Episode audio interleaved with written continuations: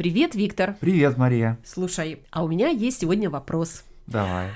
А какая самая большая река в мире? Интересный вопрос. Э, Что значит самая большая? Ну, например, э, можно сказать, какова самая длинная река? Да, и здесь, наверное, можно вспомнить про Нил, но, опять же, э, ответ неоднозначный, потому что, когда мы говорим, какая самая длинная река, мы можем брать отдельно вот самую длинную реку или э, самую длинную реку и ее приток. Да? Вот э, считать только саму реку или реку э, с, самой, э, с, самым большим притоком. Ну, вот реки. интересно логика э, такого определения.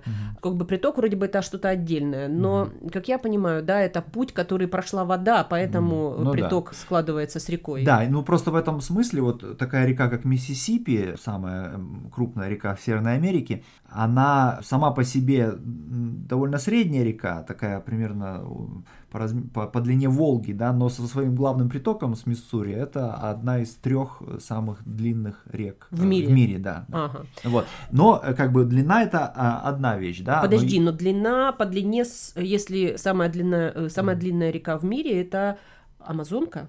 Ну, э, это вот э, тоже как бы вопрос дискуссионный, потому что между разными странами э, есть некое такое соревнование, конечно же, связанное вот с таким, такой национальной гордостью.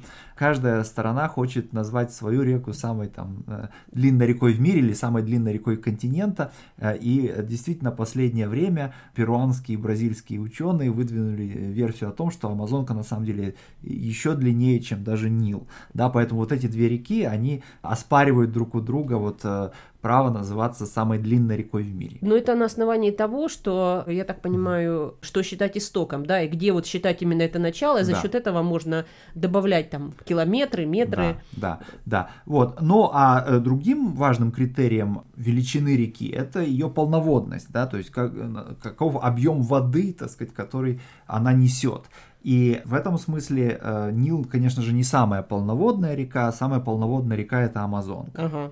Но э, что интересно, что э, вот когда мы говорим о таких крупных реках, далеко не всегда они э, хорошо известны. Даже вот Амазонка, вот, ну, безусловно, это довольно известная река, но все-таки есть ощущение, что она стала еще более известной э, в тот момент, когда вот компания Amazon решила называться именем этой реки и стала настолько крупной компанией вот в мировой торговле. Ну да, в английском языке Амазон это и есть название этой реки, Мгм. Амазонки. Да. Э, Да, я думаю, что здесь, конечно, есть э, заслуга Амазона в популяризации этой Да. Реки, э, название этой реки. А, Ну вот, э, если из полноводных рек, то с точки зрения, вот как ты говоришь, э, в мире, самые полноводные реки, они действительно не очень известны. Конго, да, это после Амазонки полноводная река, и, на удивление, Оренока Оренока, да. в Южной Америке. Да, э, оно далеко не самая э, длинная река, но при этом, оказывается, для меня это было открытием, что это третья по полноводности река э, в мире. Да, но вот еще интересно э, и то, что м, вот если когда мы говорим о э, самых длинных реках, то там э, первую десятку входит целый ряд рек, которые, э, ну, скажем так, далеко не на слуху, наверное, все-таки большинства людей вот, ну, в западном мире. Ну, подожди, вот смотри, есть две реки, которые уж точно в истории древних цивилизаций изучаются.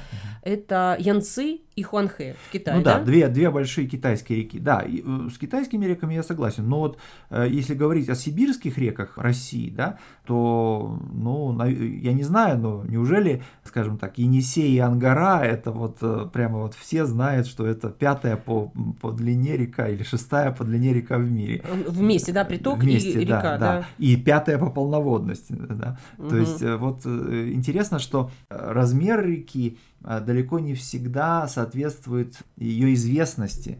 э, Ну, да. значению в, в цивилизации, В в, исто- в культуре, да, культуре, в да. истории, Да. в А- политике. Да, конечно. А с другой стороны, есть целый ряд рек, которые с чисто географической точки зрения довольно средние, а при этом занимают огромное место в национальном сознании вот целого ряда стран. Ну, в случае с Россией это понятно. Такая река это Волга. Да? Да. Вот Волга это национальная русская река. Ну, про Украину, наверное, можно сказать, что это Днепр, Днепр, конечно. конечно. Слушай, ну тогда, если про Европу, то э, мне кажется, что здесь стоит упомянуть Дунай. Дунай, да.